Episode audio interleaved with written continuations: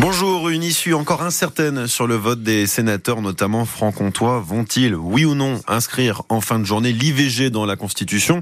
La proposition de la majorité présidentielle s'oppose pour l'instant à des contestations d'une partie de la droite et des centristes. Débat engagé au cœur du Parti Les Républicains. Le président et l'air de la région de france Xavier Bertrand, a demandé ce matin aux sénateurs de droite de voter pour l'inscription de l'IVG dans la Constitution. Et avant de connaître les résultats du vote du Sénat ce soir, qu'en est-il justement du respect du droit à l'IVG en France. Les interruptions volontaires de grossesse sont en augmentation ces dernières années, mais il reste des difficultés d'accès à l'IVG. C'est le constat de Joël Bélèche-Allard. Elle est la présidente du Collège national des gynécologues français.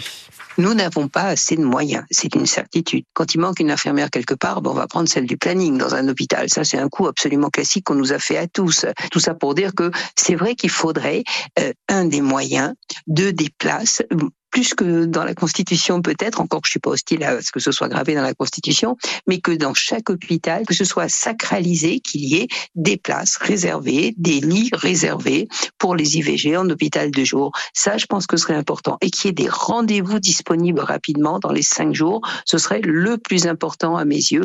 Et l'accès à l'IVG, c'est vrai qu'il n'est pas aussi facile qu'il devrait être en France. Une ouverture des débats se fait à 16h30 au Sénat avant le vote dans la foulée pour l'inscription ou non de l'IVG dans la Constitution.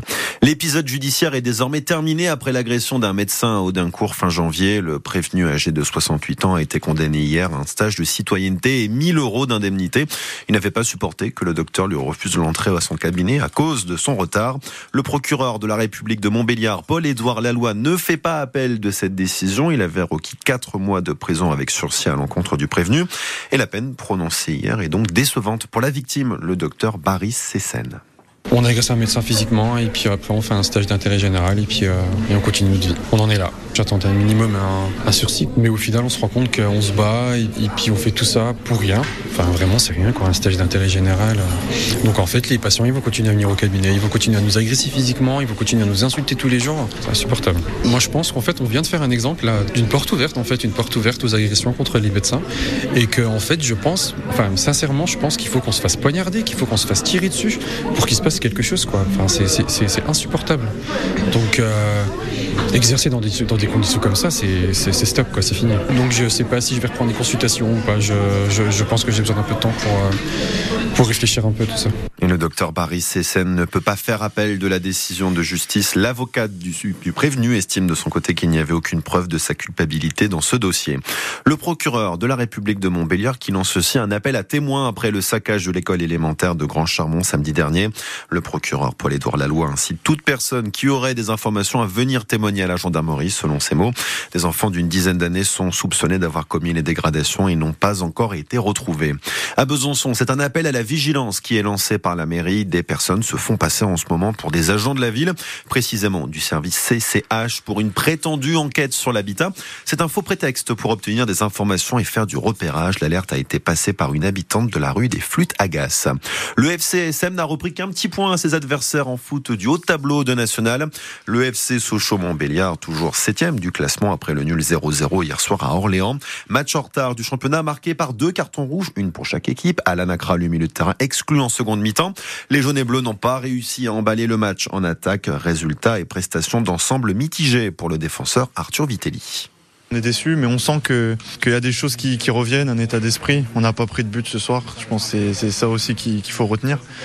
Mais, euh, euh, ça suffit pas ça suffit pas. Il y a beaucoup de cartons en première mi-temps, on prend un rouge, tout de suite sanctionné, du coup ça a arraché un peu la première mi-temps et c'est dommage, mais bon, c'est pas euh, l'arbitrage encore une fois, c'est pas pas une excuse peut-être de la fatigue mentale, peut-être. Je pense que physiquement, on est, c'est pas ça le problème. Comme l'a dit le coach à la fin du match, ça va pas revenir comme ça d'un coup. C'est à nous de, de, bosser parce que la saison est, loin d'être finie, il reste beaucoup de matchs et on a envie de faire le maximum pour aller chercher quelque chose et pour faire plaisir à nos supporters, nous faire plaisir à nous aussi parce que parce qu'on le mérite je pense qu'on doit, on doit mieux faire. Techniquement, on doit être mieux. Et voilà, il faut qu'on arrive à retrouver cette folie qu'on avait offensivement pour remarquer des buts et, aller chercher des, victoires. Et on le disait au classement, le FCSM est toujours septième de national. Prochain match lundi à Rouen. Les Normands défient Valenciennes ce soir en quart de finale de la Coupe de France. En cyclisme, le début de la reconversion de Thibaut Pinot, le nouveau retraité des pelotons, devient, l'ambassadeur des cycles Lapierre. Annonce faite par la marque de vélo dijonnaise qui fournissait jusqu'à l'automne dernier l'ancienne formation de Thibaut Pinot, la groupe AMA FDJ. La fête sera peut-être à la hauteur des attentes à Lure, le coup d'envoi des célébrations pour l'anniversaire du sapeur Camembert. Ce personnage de BD franc-comtois né le 29 février 1844 à Gleux-les-Lures. Anniversaire célébré tous les quatre ans, donc on le rappelle, demain journée euh, pour l'année bisextile, donc ce 29 février. Et en attendant le point d'orgue du défilé ce week-end, une exposition est ouverte à l'espace Cotin. Elle retrace toute l'histoire de la fête du sapeur, événement attendu par la ville de Lure et les commerçants. Charlotte Schumacher.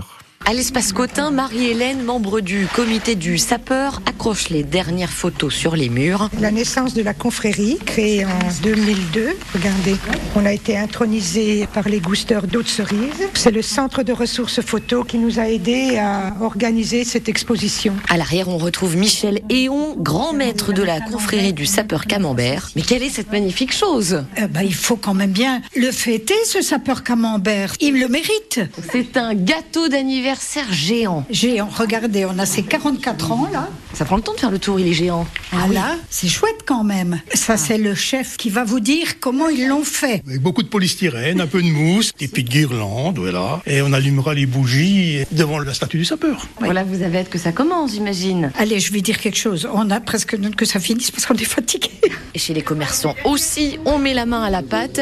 C'est le cas de le dire, à la boulangerie Salzar. On s'est dit, tiens, si on faisait un gâteau en forme de camembert, c'est un biscuit euh, qui est imbibé au parfum vanille ou kirsch. Et dessus, ben, c'est le sucre glace qui fait que ça donne l'apparence du fameux camembert. Aucun risque de tomber sur un morceau de camembert là-dedans. Du tout, du tout. Tous sont prêts à célébrer le sapeur camembert avec des visiteurs venus de toute la France. Et pour accompagner tout ça, on vous a mis les photos des derniers préparatifs de l'anniversaire du sapeur avec des pâtisseries en forme de camembert. Ça ne s'invente pas. Rendez-vous sur notre site francebleu.fr. Et puis on connaît les premières prévisions de bison futé pour le week-end à venir sur les routes du monde attendu avec la fin des vacances scolaires d'hiver dans notre zone. Bison futé, foie rouge dans le sens des départs en Bourgogne-Franche-Comté et chez nos voisins d'Auvergne-Rhône-Alpes. Justement, dans la région Auvergne-Rhône-Alpes, la journée des retours sera orange vendredi. Midi 7 sur France Bleu, place à la météo en Franche-Comté.